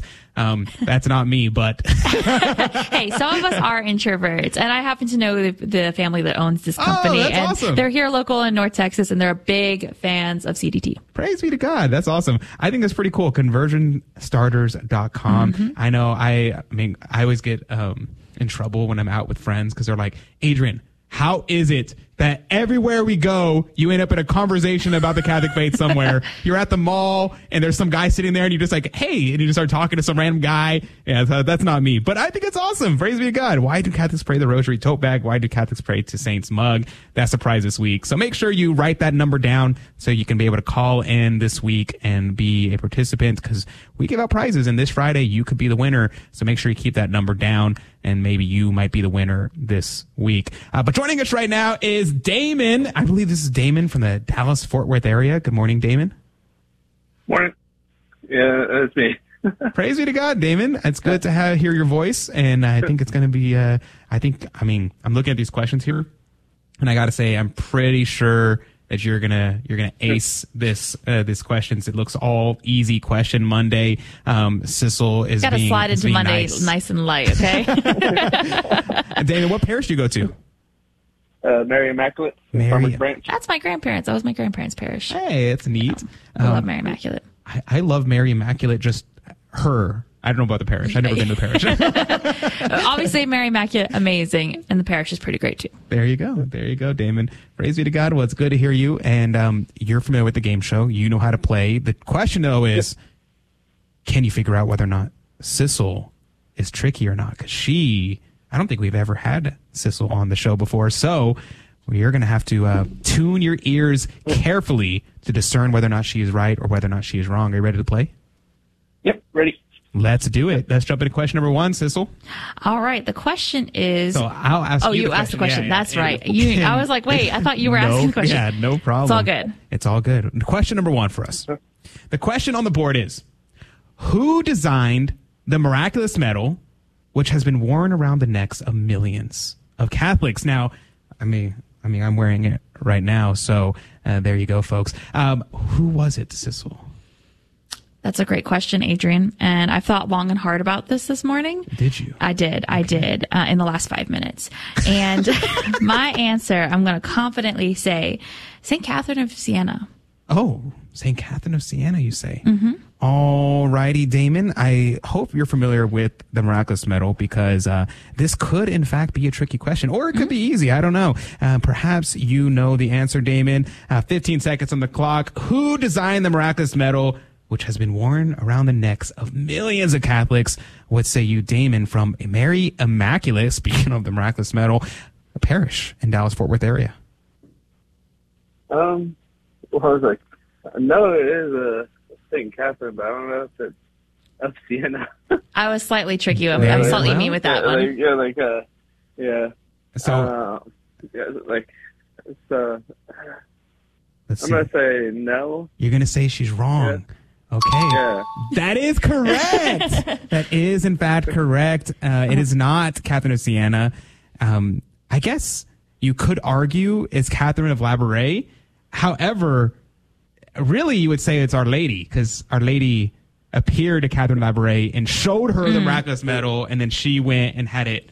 So either answer printed. probably would have been acceptable. yeah, exactly. So, so there you go. Catherine of Labouré Good or job. the Blessed Virgin herself. So praise be to God, Damon. You got it right. Catherine of Siena. That's a tricky one. Uh, but you were not deceived. Sissel could not deceive you. You I tried hard too. You did. That was a tricky. That was a, I was not going easy on it. not at all. Not at all. So praise be to God, Damon. That is excellent. And yeah, the miraculous medal. It's um, Mary conceived without sin. Pray for us who have recourse to thee. And uh, Mary Immaculate. We love to hear it. We love to hear it. All right, Damon. Question number two. Are you ready? Yep. Let's do it. Question number two. Which event marks the start of the liturgical year? Ooh. All right. I am also confident in this one, but I said that about the last one Oh, too. what does that mean? Uh, I think that is the first Sunday of Advent. I think us Catholics, we start our new year before everyone else starts their new year. So you're saying it's not January 1st? It's not January It's 1st. not January 1st. Got First. Sunday of Advent. Okay, first Sunday of Advent. That um, let's see, Advent. That's the season leading up to Christmas. I suppose. I don't know. That's interesting. All right, Damon. 15 seconds on the clock. Which event marks the start of the Catholic liturgical year? Sissel seems to think it's the first Sunday of Advent, which is like I don't know, November, October. Yeah, it depends on when everything falls. Well, it depends on when everything falls. Um, what say you, Damon? Is Sissel trying to trick you? What say you, Damon? Um, not this time, because I think she is correct. Uh, start of Advent. Is she saying? All right, let's see. That is correct. Way to go, Damon. Uh, you could not be tricked. Sissel was uh, she was honest this time. I think this last question is the hardest, though, personally. Really? Mm-hmm. Oh wow. Okay. Um, let me I don't think the questions are ever hard. It's the answers. oh, and that's, that's he a has unlocked the trick of this game. That's a good. That's a good point. That is a good point. Well, Damon, I'm looking at this question, and I think Sissel's right. This, I think this is the hardest question we've ever had on the history of Catholic Drive Time, and I've never. I don't think I've ever said that before. Have I? Uh, a few times. it gets progressively harder. Yeah, every day is the it's the it's the hardest. It's harder than the day before. So I'm looking at this question, and all right, Damon, you be careful. Here's a question: Who are the four evangelists? All right. Oh man, Sissel's sweating. I can. She's sweating bullets over there. I think the first one, John. John. All right. And then the following 3 Mm-hmm. Paul, George, Ringo.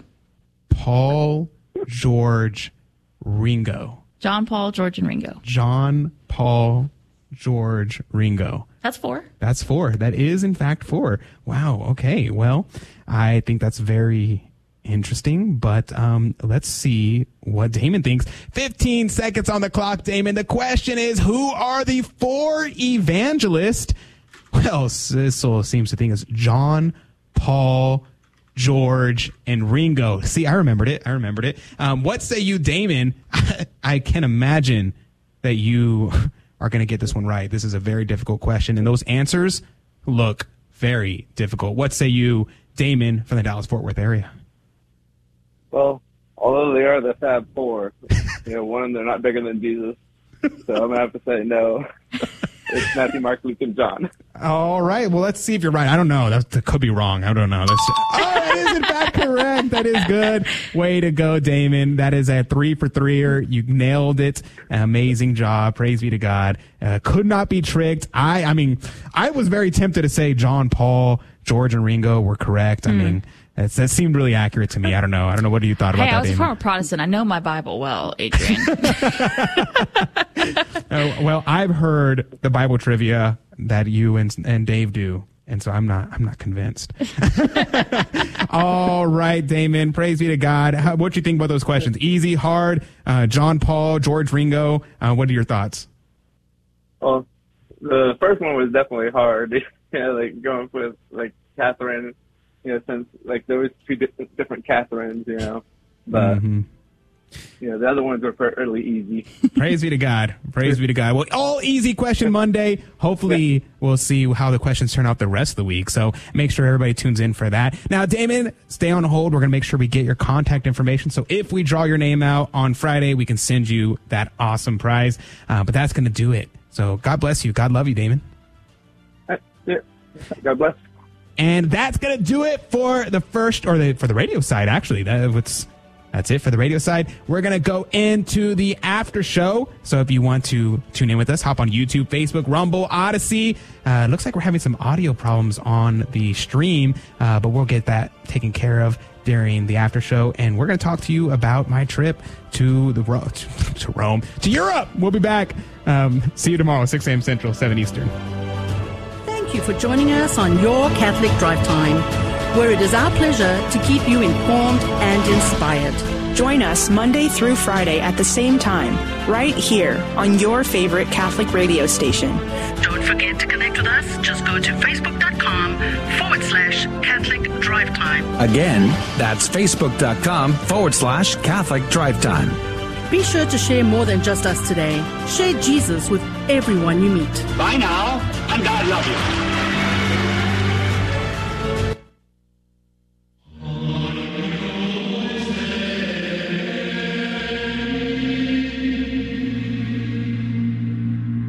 The Guadalupe Radio Network now brings you the Holy Sacrifice of the Mass from the chapel at Our Lady of Corpus Christi in Corpus Christi, Texas.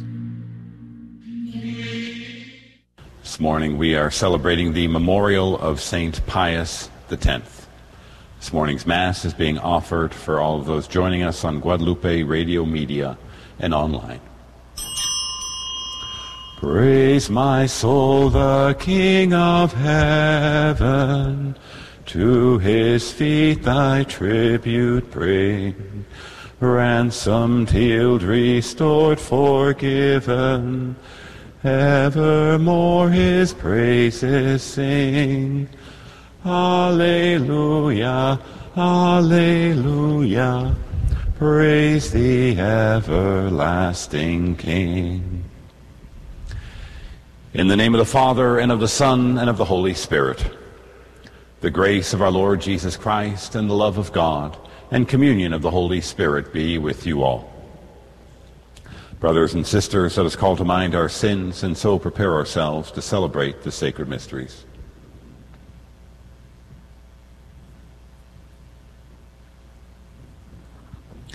I confess to Almighty God and to you, my brothers and sisters, that I have greatly sinned in my thoughts and in my words, in what I have done and in what I have failed to do, through my fault, through my fault, through my most grievous fault. Therefore I ask Blessed Mary, ever Virgin, all the angels and saints, and you, my brothers and sisters, to pray for me to the Lord our God. May Almighty God have mercy on us, forgive us our sins, and bring us to everlasting life. Lord, have mercy. Lord, have mercy. Christ, have mercy. Christ, have mercy. Lord, have mercy. Lord, have mercy. Let us pray. O God, who to safeguard the Catholic faith and to restore all things in Christ, filled Pope St. Pius X with heavenly wisdom and apostolic fortitude, graciously grant that, following his teaching and example, we may gain an eternal prize through our Lord Jesus Christ, your Son, who lives and reigns with you in the unity of the Holy Spirit, God forever and ever. Amen.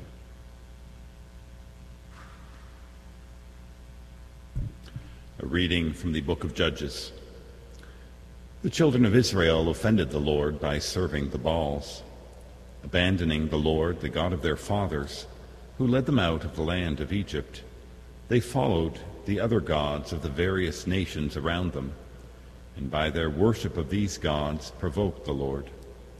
Because they had thus abandoned him and served Baal and the Ashtaroth, the anger of the Lord flared up against Israel and he delivered them over to plunderers who despoiled them. He allowed them to fall into the power of their enemies, round about whom they were no longer able to withstand. Whatever they undertook, the Lord turned into disaster for them, as in his warning he had sworn he would do, till they were in great distress. Even when the Lord raised up judges to deliver them from the power of their despoilers, they did not listen to their judges, but abandoned themselves to the worship of other gods. They were quick to stray from the way their fathers had taken and did not follow their example of obedience to the commandments of the Lord. Whenever the Lord raised up judges for them, he would be with the judge and save them from the power of their enemies as long as the judge lived. It was thus the Lord took pity on their distressful cries of affliction under their oppressors. But when the judge died, they would relapse and do worse than their ancestors, following other gods in service and worship, relinquishing none of their evil practices or stubborn conduct. The word of the Lord. Remember us, O Lord, as you favor your people. Remember us, O Lord, as you favor your people. They did not exterminate the peoples as the Lord had commanded them, but mingled with the nations and learned their works. Remember us, O Lord, as you favor your people. They served their idols, which became a snare for them. They sacrificed their sons and their daughters to demons. Remember us, O Lord, as you favor your people. They became defiled by their works and wanton in their crimes. And the Lord grew angry with his people and abhorred his inheritance. Remember us, O Lord, as you favor your people. Many times did he rescue them, but they embittered him with their counsels. Yet he had regard for their affliction when he heard their cry. Remember us, O Lord, as you favor your people. Alleluia. Alleluia. Alleluia. Alleluia. Alleluia. Alleluia. Blessed are the poor in spirit, for theirs is the kingdom of heaven. Alleluia. Alleluia. Alleluia. The Lord be with you. A reading from the Holy Gospel according to Matthew. Glory to you, O Lord. A young man approached Jesus and said, Teacher, what good must I do to gain eternal life? He answered him, Why do you ask me about the good? There is only one who is good. If you wish to enter into life, keep the commandments. He asked him, Which ones? And Jesus replied, You shall not kill, you shall not commit adultery, you shall not steal, you shall not bear false witness, honor your father and your mother, and you shall love your neighbor as yourself. The young man said to him, All of these I have observed. What do I still lack? Jesus said to him, If you wish to be perfect, go, sell what you have and give to the poor, and you will have treasure in heaven. Then come, follow me. When the young man heard this statement, he went away sad, for he had many possessions. The Gospel of the Lord.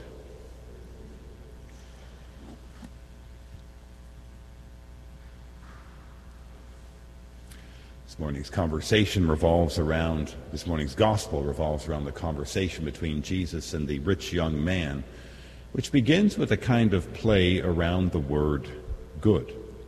The young man asked Jesus, What good must I do to gain eternal life? Jesus says, Why do you ask me about the good? There is only one who is good.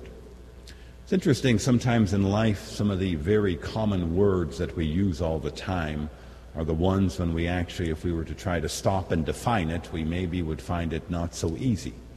How is it that we define the word good? What does it mean to be good? To further compound things, we can also point out the fact that, in one way, everything in creation is good. Everything in the world is good because it came from God. That is what we learn in the creation story in the book of Genesis. And on the other hand, we know that there are things in this world which are not good. We know that there is evil. And so, how is it that we can explain this seeming conundrum that everything is good, but clearly not everything is good in a way? The answer is going to be found really in what the definition of good is, and to remember that sometimes words are used analogously, meaning they can be used in different senses, which slightly alter the meaning such that there is a similarity, but there's also a difference. St. Thomas Aquinas defines the good very simply as that which is desirable. The good is that which is desirable, and in that sense, we can understand very clearly everything in creation is good because it exists, and existence is desirable and because it came from God, who is desirability himself. God is perfectly desirable. God is the source of all goodness, and because all of creation came from him, we can say all creation is good. So, where does evil come from then? Or where does a lack of moral goodness come? This is really what Jesus and the young man are talking about, is now they're talking about the moral good. See, everything that exists is good insofar as it's desirable to exist and because it comes from God. But it's also desirable to reach our goal or perfection in life, which is communion with the Most Holy Trinity, which is communion with God. And this really is going to be a part of what defines the moral good. See, every decision that we make which is consonant with our final end in life, which is the love of God, is a step toward happiness, it's a step toward fulfillment, and it's a step toward our proper goal and end in life. And that is good because it is desirable to be perfected according to our human nature. On the other hand, every choice we make which is not consonant with God's love or His commands, it's a step away from our perfection in life. It's a step away from God's love, and that is not desirable and that is not good. You know, in a way, you could say a morally good decision is one which takes you one step closer to heaven and God's love. And sin is simply a turning away from his love to choose something else. And this really is going to be what is going to hinge around the discussion between Jesus and the rich young man. It is going to be to point out God is perfection himself. He is the end of our life. He is perfect love and communion. And because He is the source of all goodness, and because He is the beginning and end of our life, nothing in this creation should take His place. He is the source of all desirability. He is the one who will fulfill our desire to be happy, and therefore God must take the first place. When we hear in today's gospel that the rich young man, upon hearing Jesus' offer of discipleship to say, Go and sell what you have and come follow me, you'll find perfect happiness in life, is what the offer is. And the rich young man can't do it because he loves his riches more than he loves God. He desires money more than he desires God. He's willing to give God a part. He follows the law, but he's also willing to have something else in front of God that he won't relinquish, even in the face of the offer which Jesus gives him. I think for us, that is going to be the point of today's gospel, is to say, God must have the first place in our life. We were created by Him, we were created for Him. Our desire for happiness will only be fulfilled when we are resting entirely in God. And yet, while we're here on this earth, it is very easy for us to let other created things slip in the place of God. That we begin to desire other things more than what we desire God.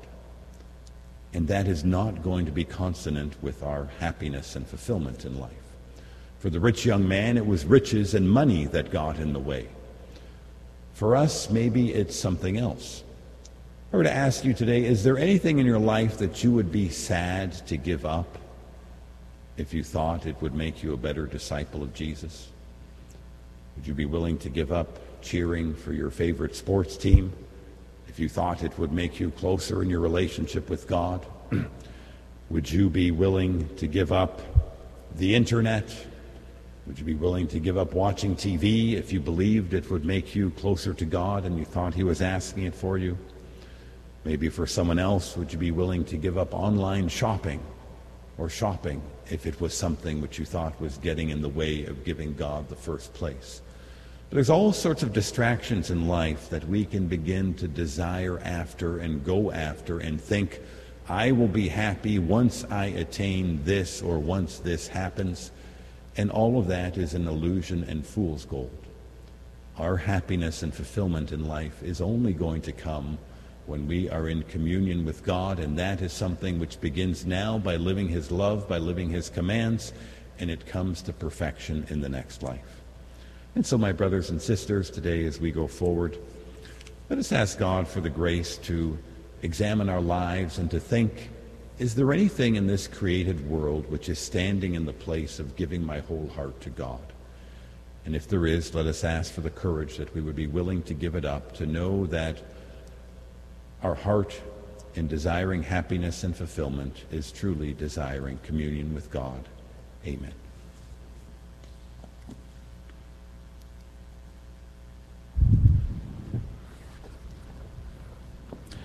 To God, the Father Almighty, dear brothers and sisters, may every prayer of our heart be directed.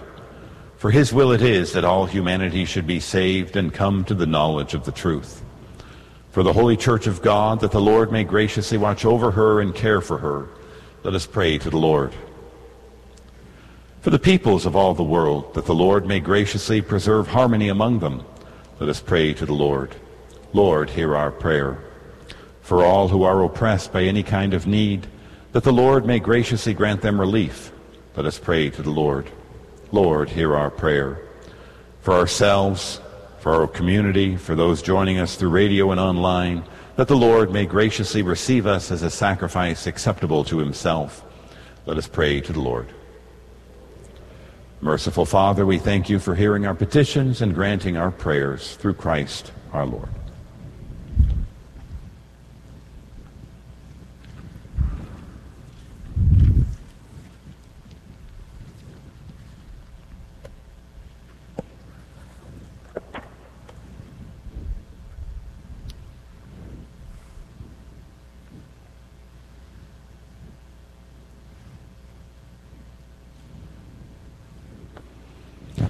Blessed are you, Lord God of all creation, for through your goodness we have received the bread we offer you, fruit of the earth and work of human hands. It will become for us the bread of life.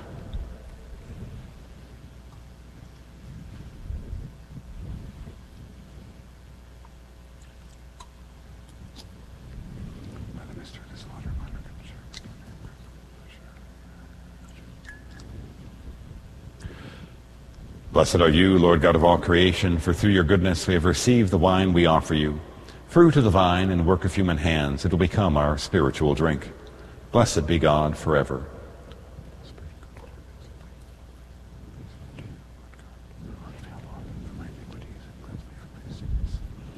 Pray, brothers and sisters, that my sacrifice and yours may be acceptable to God the Almighty Father.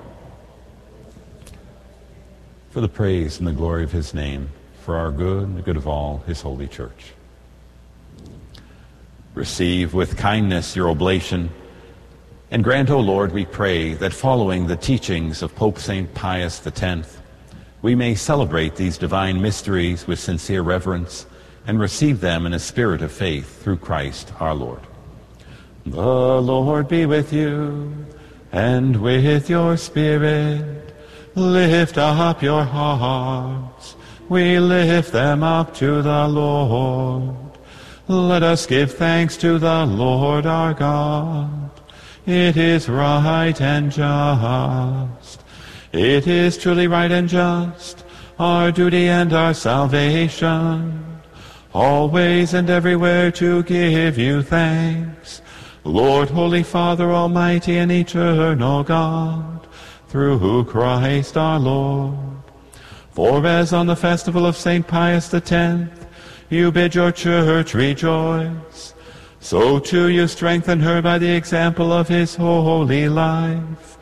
Teach her by his words of preaching, and keep her safe in answer to his prayers.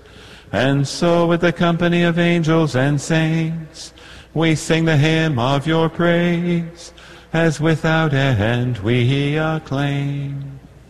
Holy, holy, holy Lord God of hosts, heaven and earth are full of your glory. Hosanna in the highest. Blessed is he who comes in the name of the Lord. Hosanna in the highest. You are indeed holy, O Lord, the fount of all holiness. Make holy, therefore, these gifts, we pray, by sending down your Spirit upon them like the dewfall so that they may become for us the body and blood of our Lord Jesus Christ. At the time he was betrayed and entered willingly into his passion, he took bread and giving thanks broke it and gave it to his disciples, saying, Take this, all of you, and eat of it, for this is my body which will be given up for you.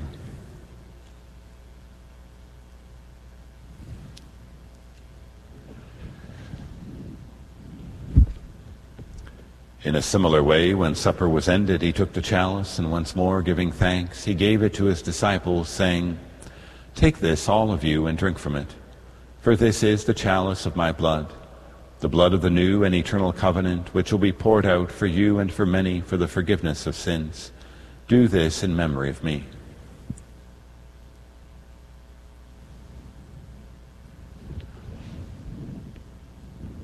The mystery of faith. We proclaim your death, O Lord, and profess your resurrection until you come again. Therefore, as we celebrate the memorial of his death and resurrection, we offer you, Lord, the bread of life and the chalice of salvation, giving thanks that you've held us worthy to be in your presence and minister to you. Humbly we pray that partaking of the body and blood of Christ, we may be gathered into one by the Holy Spirit. Remember, Lord, your church spread throughout the world, and bring her to the fullness of charity, together with Francis our Pope and Michael our Bishop and all the clergy. Remember also our brothers and sisters who have fallen asleep in the hope of the resurrection, and all who have died in your mercy. Welcome them into the light of your face. Have mercy on us all, we pray that with the Blessed Virgin Mary, Mother of God, with blessed Joseph, her spouse, with the blessed apostles and all the saints who have pleased you throughout the ages, we may merit to be co-heirs to eternal life, and may praise and glorify you through your Son, Jesus Christ. Through him and with him and in him, O God Almighty Father, in the unity of the Holy Spirit, all glory and honor is yours forever and ever. Amen. At the Savior's command, informed by divine teaching, we dare to say, Our Father, who art in heaven, hallowed be thy name. Thy kingdom come, thy will be done, on earth as it is in heaven. Give us this day our daily bread, and forgive us our trespasses, as we forgive those who trespass against us. And lead us not into temptation, but deliver us from evil. Deliver us, Lord, we pray, from every evil. Graciously grant peace in our days, that by the help of your mercy we may be always free from sin and safe from all distress, as we await the blessed hope and the coming of our Savior, Jesus Christ. For the kingdom, the power, and the glory are yours, now and forever. Lord Jesus Christ, who said to your apostles, Peace I leave you, my peace I give you, look not on our sins, but on the faith of your church, and graciously grant her peace and unity in accordance with your will, who live and reign forever and ever. The peace of the Lord be with you always. Let us offer each other the sign of peace. Lamb of God, you take away the sins of the world. Have mercy on us. Lamb of God, you take away the sins of the world. Have mercy on us. Lamb of God, you take away the sins of the world. Grant us peace.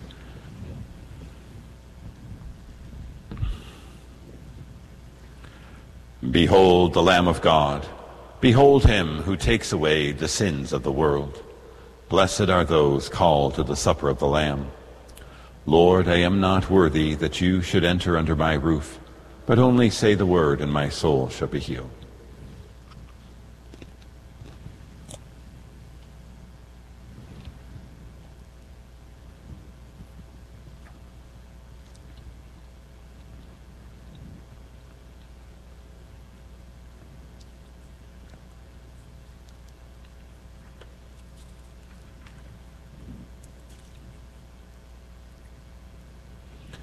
Lord, you know everything.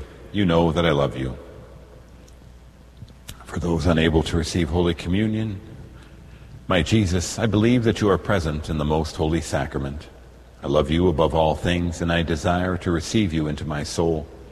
Since I cannot, at this moment, receive you sacramentally, come at least spiritually into my heart. I embrace you as if you were already there, and unite myself wholly to you. Never permit me to be separated from you.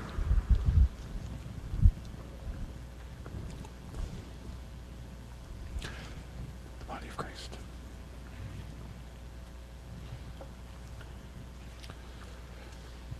The body of Christ. Amen.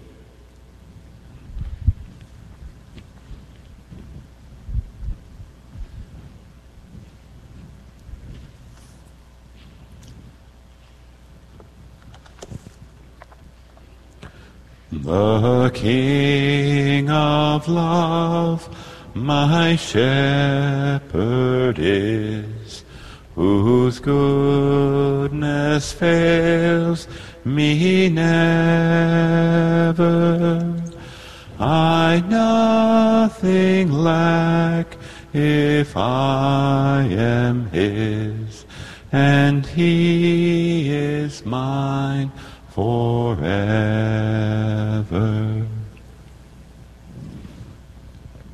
Where streams of living water flow, my ransom soul he leadeth, and where the verdant pastures grow, with food celestial feedeth.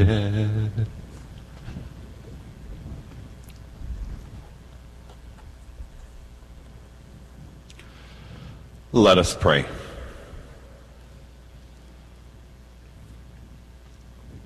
Celebrating the memorial of Pope St. Pius, we pray, O Lord our God, that by the power of this heavenly table we may be made constant in the faith and be of one accord in your love through Christ our Lord.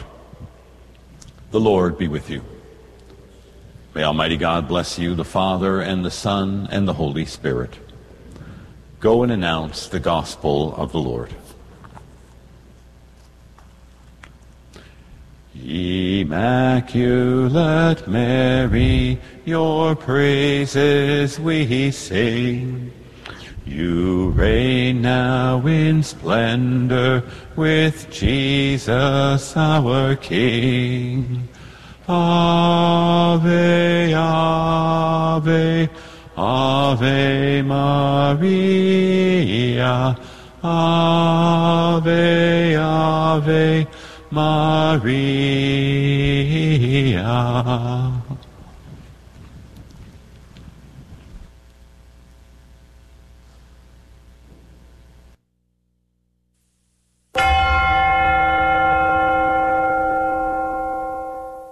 The prayer to Saint Michael. Saint Michael the Archangel, defend us in battle. Be our protection against the wickedness and snares of the devil. May God rebuke him, we humbly pray. And do thou, O Prince of the heavenly host, by the power of God, cast into hell Satan and all the evil spirits who prowl about the world, seeking the ruin of souls. Amen.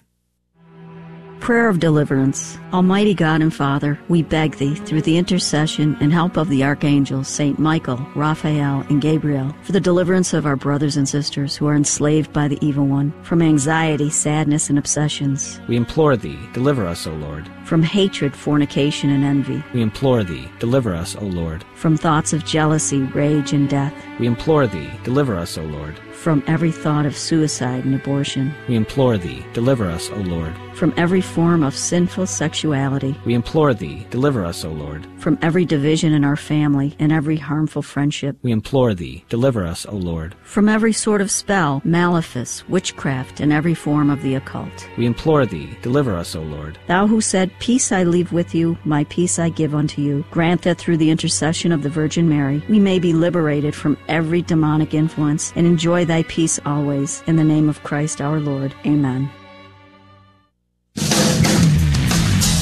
Transmitting the treasures of our Catholic faith to your radio every day. This is the Guadalupe Radio Network. Radio for your soul. Hi, I'm Megan. You're listening to AM 1430, KSHJ Houston, part of the Guadalupe Radio Network. Radio for your soul.